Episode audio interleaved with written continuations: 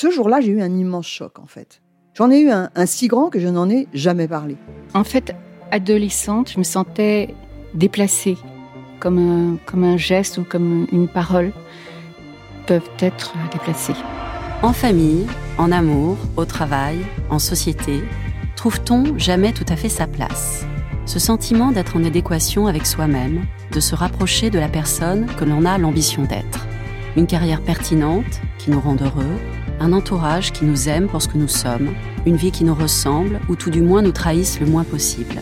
Parfois, ce sentiment de cohérence arrive vite, parfois plus tard, quelquefois jamais. Le plus souvent, il se déplace par vagues. Je suis Marion Ruggieri et dans le podcast Les Vagues, un tout nouveau podcast de Elle, j'interrogerai des personnalités sur le moment où elles se sont senties à leur place pour la première fois, mais aussi le moment où elles se sont senties déplacées. Je me rendrai chez elles ou dans un lieu cher à leurs yeux pour qu'elles me racontent ce jour fondateur où elles se sont dit ⁇ Là, je suis bien, je suis là où j'ai toujours voulu être, et c'est moi. Découvrez et écoutez les vagues à partir du 24 octobre sur toutes les plateformes de podcast. Bonne écoute. Hiring for your small business? If you're not looking for professionals on LinkedIn, you're looking in the wrong place. That's like looking for your car keys in a fish tank. LinkedIn helps you hire professionals you can't find anywhere else, even those who aren't actively searching for a new job but might be open to the perfect role. In a given month, over 70% of LinkedIn users don't even visit other leading job sites. So start looking in the right place. With LinkedIn, you can hire professionals like a professional. Post your free job on linkedin.com slash people today.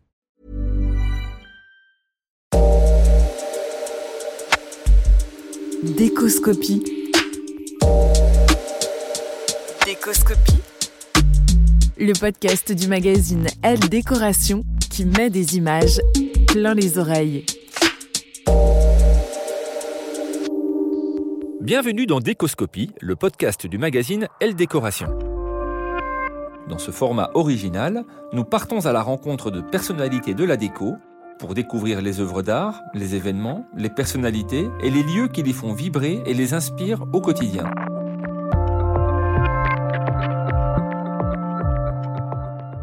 Je suis Jean-Christophe Camuset et dans ce nouvel épisode, je reçois Jean-Charles de Castelbajac. Impossible de résumer en quelques mots une carrière qui s'étend sur plus de 50 ans et déborde tous les cadres. En effet, ce fils d'un ingénieur textile, né à Casablanca et débarqué à Paris à 17 ans à la fin des 60s, s'est toujours attaché à décloisonner la création. Dès les années 70, il révolutionne la mode en lui injectant sa vision à 360 degrés, perméable à toutes les formes d'art.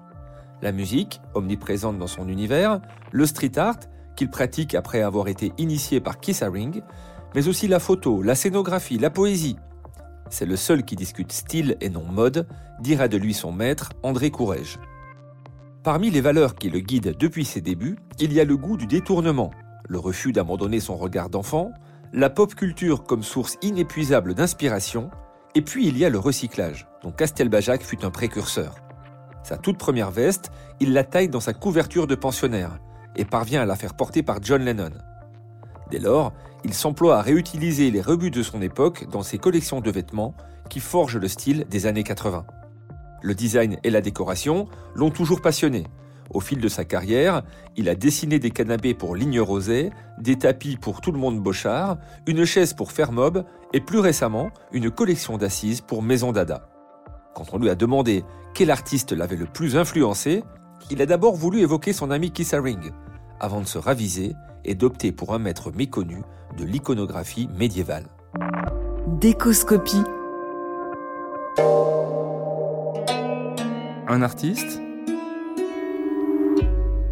Eh bien, c'est Villard de Honnecourt. Alors, Villard de Honnecourt, il a vécu au début du XIIIe siècle. C'est pour moi l'artiste complet, total, euh, bouleversant, brillant. Euh, euh, j'ai d'abord découvert, grâce à mon parrain, qui était journaliste au Monde, les reproductions qu'il y avait dans son petit carnet d'architecte.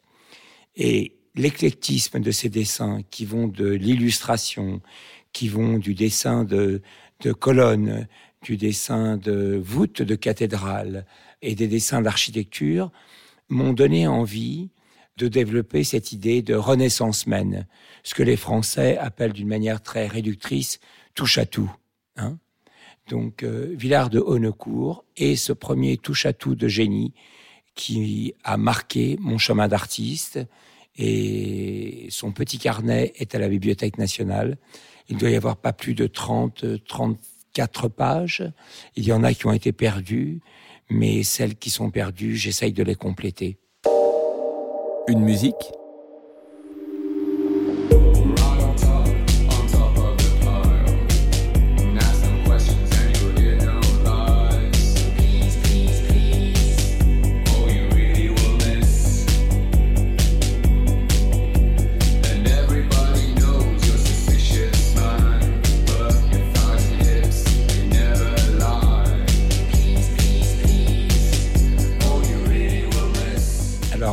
c'est Please, Please, Please de, David Shaw and the Beat.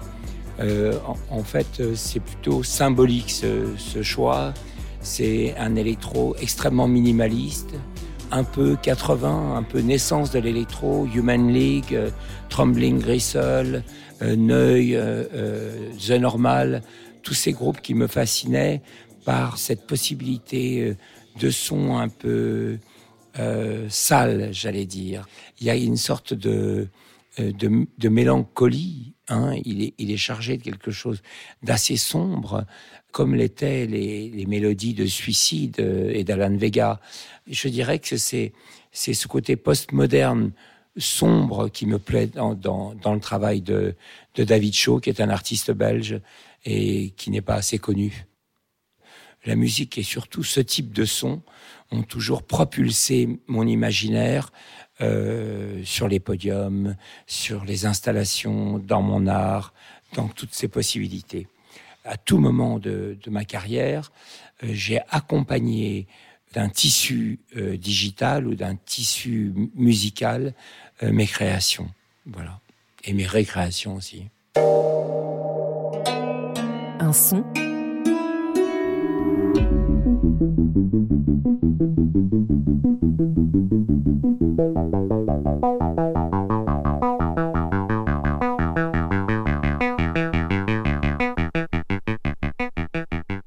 alors c'est mon cadeau d'anniversaire. Euh, j'ai eu ce cadeau il y a deux ans. Euh, ma femme Pauline me l'a offert. Et en fait, euh, c'est un tout petit synthétiseur, très bien dessiné, d'une manière essentielle, avec deux faces. Donc, il est parfait pour un duel musical. Euh, ce duel, je le pratique avec ma fille, Eugénie, souvent, ou avec des amis comme des maîtres de la musique, comme Bertrand Burgala. Lorsqu'il vient à la maison, il se met sur cette machine. C'est vraiment l'essence même du jouet rêvé. Ne sachant pas composer, euh, j'arrive à être vraiment le plus grand compositeur sur cet appareil. Donc il y a un séquenceur, il y a une boîte à rythme, euh, il y a une distorsion, euh, il y a tous les éléments qui peuvent changer le son en quelque chose d'onirique, de bizarre et de troublant. Et il n'y a pas de clavier, il y a des touches. Il y a des touches qui sont aussi euh, des couleurs. Et en fait, lorsque j'ai fait mon, installé mon exposition euh, Le peuple de demain au Centre Pompidou euh, l'année dernière, qui a eu un grand succès, puisqu'on a eu 150 000 visiteurs, lorsque j'ai travaillé avec Julien Granel, qui est un, un, musicien très talentueux, on est parti de cette idée que les sons étaient des couleurs, que les sons étaient des signes et que les signes étaient des sons. Et la rencontre avec le public a été extraordinaire de cette, cette approche, parce qu'on a créé le synthémo, c'est-à-dire le synthétiseur des émotions. On a créé une marelle euh, musicale euh, qui, qui, déclenche, euh, qui est comme un jaillissement d'une source émotionnelle. Voilà. Et je suis très heureux parce que cette exposition maintenant va voyager. Elle part à Shanghai, ensuite à New York, à Malaga. Elle va faire le tour du monde voilà, du peuple de demain. Un film. Where the trees have leaves of prisms and break the light in colors that no one knows the names of. This year, the judges of the Cannes Film Festival presented the award Best Film by a New Director to Easy Rider. It's the story of a man who went looking for America and couldn't find it anywhere. Easy Rider stars Peter Fonda. It's not every man that can live off the land, you know. You do your own thing in your own time. You should be proud. Also starring Dennis Hopper, the award winning director of Easy Rider. Man, look, I gotta get out of here, man. We, we got things we want to do, man. Like, I, I, I gotta get out of here, man. Co starring Jack Nicholson. I got this here, see, um, scissor happy, beautify America thing going on around here. They're trying to make everybody look like Yul Brynner. Le premier film qui a marqué euh, euh, l'adolescent que j'étais, c'était Easy Rider. C'était l'idée de partir euh, sur ma moto, de traverser des contrées. Et en fait, je suis toujours dans Easy Rider. Euh, je suis toujours dans un road movie. Je suis toujours euh, euh, à la conquête, en quête de mystère, en quête de, de questionnement, en quête d'émotion, en quête de curiosité. Donc, j'aime cette idée de, non seulement parce que je suis un biker et que j'ai eu beaucoup de Harley et, de motos dans ma vie, que j'ai même pas le permis de voiture, que j'ai le permis de moto, mais j'aime ce, ce, goût du risque, ce, ce goût du, du, du, danger, de me mettre en danger. Euh, la dernière fois, je me suis mis en danger, c'était il y a une semaine. Je me suis aperçu que je dessinais trop bien. Euh, J'avais passé 73 ans de ma vie à, à la conquête de ma main gauche et finalement elle répondait. Alors euh, je dessine avec une, une dextérité euh, et une rapidité euh, extraordinaire. Je le vois quand je dessine mes anges à la craie dans la rue, euh, je peux les faire vraiment en, facilement en 15 secondes, 20 secondes, j'arrive à dessiner un ange. Donc, euh, euh, fatigué de, de, de, cette conquête, j'ai décidé de, de, commencer un autre processus et, et j'ai acheté une paire de ciseaux et j'ai commencé à faire des découpages euh, euh, dans, la toile que je peignais pour faire des collages. Et là, à ma grande surprise, je me suis aperçu que la main la plus agile que j'avais pour faire ces découpages, c'était ma main droite, qui était restée endormie pendant 73 ans. Donc, euh, donc voilà, je suis parti à la conquête de ma main droite là. Un livre.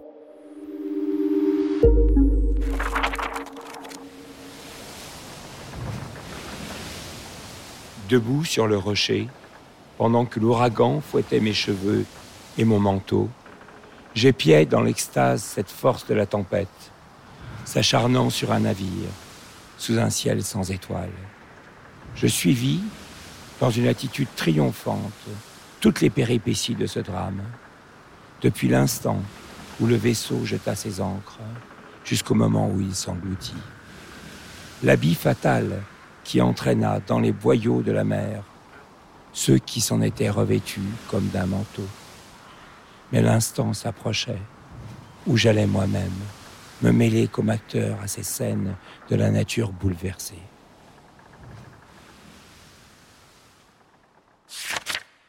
Alors, c'est les champs de Mal d'Aurore, de l'Autréamont.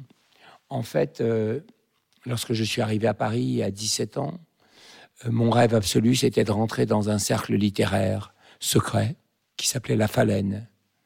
Et on m'a opposé que je n'avais pas lu Mal d'Aurore. Et euh, donc, euh, j'ai lu ce texte très complexe et je l'ai déclamé devant ces, devant maîtres, euh, dont certains traduisaient Heidegger, euh, et j'ai été accepté à la Phalène. Donc, euh, euh, il était comme un, comme un mur de mots pour rentrer dans Paris. Il était le mur de mots pour rentrer dans Paris. Après, j'en ai trouvé d'autres, des voiles de mots. J'ai trouvé Proust, euh, et à chaque fois, c'était une, une, étape de connaissance. Peut-être est-ce parce que ma représentation romanesque de Paris s'est faite au travers de Balzac et de Rastignac, de Rubempré, des illusions perdues, de splendeur et misère des courtisanes. Mais Paris, pour moi, c'était une porte de mots. Un artiste.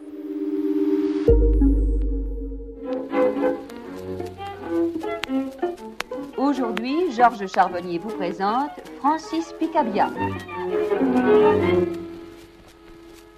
Francis Picabia, n'y a-t-il pas de peinture sans poésie C'est impossible. Il vous paraît absolument impossible. Impossible. Et il faut, il faut qu'un homme soit poète en lui-même, dans lui-même, n'est-ce pas, pour pouvoir un désir de s'exprimer uniquement pour lui, une satisfaction complète, n'est-ce pas, d'une émotion que, la vie lui a donnée, que ce soit une émotion de paysage, de, fleurs, de n'importe quoi, c'est cette émotion poétique qui le pousse à s'exprimer. J'aime profondément euh, Francis Picabia parce que euh, chaque fois que je vois un tableau, euh, je peux me poser la question de qui l'a peint, en fait. Il est très déconcertant, il est inclassable il, est en quête toujours d'expérience, de renouveau, d'étonnement, de danger, comme on l'évoquait juste avant. Il y a une très belle biographie de lui par Marc Cadet qui s'appelle Rastaquaire. Et on sent que durant toute sa vie, il n'est pas compris. Mais il n'est pas compris aussi à la manière de certains dadaïstes comme Raoul Haussmann. était-il photographe? Était-il euh, était-il peintre? Était-il performeur? Euh, C'est tout à la fois. Je me souviens d'avoir failli, euh, dans les années 70, acheter un très beau dessin de Picabia. Et, je ne l'ai pas fait, et je le regrette encore. Cette interview, c'est son grain qui, qui, me touche, c'est sa voix. En fait, je trouve que ces interviews qui viennent de décennies antérieures, de la nuit des temps, quand on écoute Colette, quand on écoute Cocteau, quand on écoute euh, euh, toutes ces voix venues d'ailleurs, elles ont la force d'une expérience ectoplasmique pratiquement, hein, comme si ces êtres, par leur voix, sont encore avec nous. Donc euh, j'ai été heureux de découvrir la voix de Picabia. Une œuvre d'art j'ai choisi euh, Paolo Cello parce que ce tableau, la bataille de San Romano, est comme euh, une mécanique, une mécanique du temps, en fait. La première fois où je l'ai vu, c'est aux Uffizi, je n'en ai vu qu'un tiers. Il y a une autre partie du triptyque à Paris et une autre à Londres, au British Museum. Et cette incarnation de, cette bataille, de cette petite bataille de la Renaissance, euh, est, tellement maîtrisée au travail d'Uccello et elle raconte déjà le rythme. Il y a un rythme pratiquement musical. Le mouvement des lances fait que lorsqu'on voit ce tableau, on a le sentiment d'en voir le squelette, d'en voir le spectre. Et on s'aperçoit que le rythme des lances a inspiré d'une manière considérable la peinture contemporaine et ensuite par exemple, Duchamp, le nuit descendant l'escalier, par la notion du rythme, mais surtout un photographe extraordinaire qui s'appelait Edward J. Mybridge. Edward J. Mybridge est le premier qui, euh, avec un système photographique de décomposition, arrive à voir comment le corps fonctionne. Et c'est lui qui a prouvé que les chevaux au grand galop n'avaient pas leurs quatre sabots touchant le sol. Donc euh, c'est un tableau qui a une conséquence, qui se déroule dans le temps. Et c'est un tableau qui m'émeut toujours autant. Je suis parti de ce tableau pour constituer la mise en scène de mon exposition Le peuple de demain en faisant un jaillissement de lance pour qu'on voit mon installation de loin. Un endroit c'est le lieu où, sont réunis ceux que j'aime.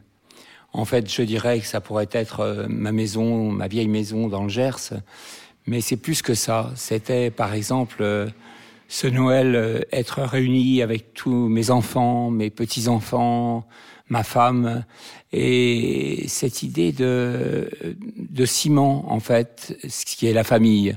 Alors la famille, lorsqu'on est Euh, enfant, adolescent, on la voit parfois comme quelque chose de difficile. Et plus on avance sur ce long chemin de la vie, plus on la voit comme un rendez-vous, comme quelque chose qui est lié à la transmission, à la magie du partage. Euh, je viens d'être de nouveau grand-père d'un petit Armand. Euh, il y avait ma fille euh, qui a trois ans, Eugénie.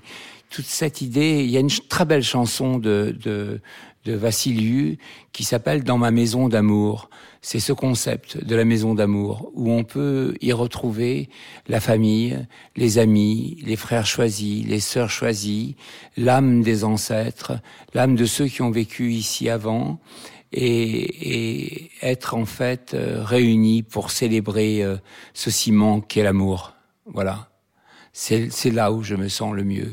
Alors ça peut être sur une plage, très loin, euh, ça peut être euh, dans le Gers, ça peut être en Bretagne, ça peut être à Genève. Euh, c'est là où sont ceux que j'aime.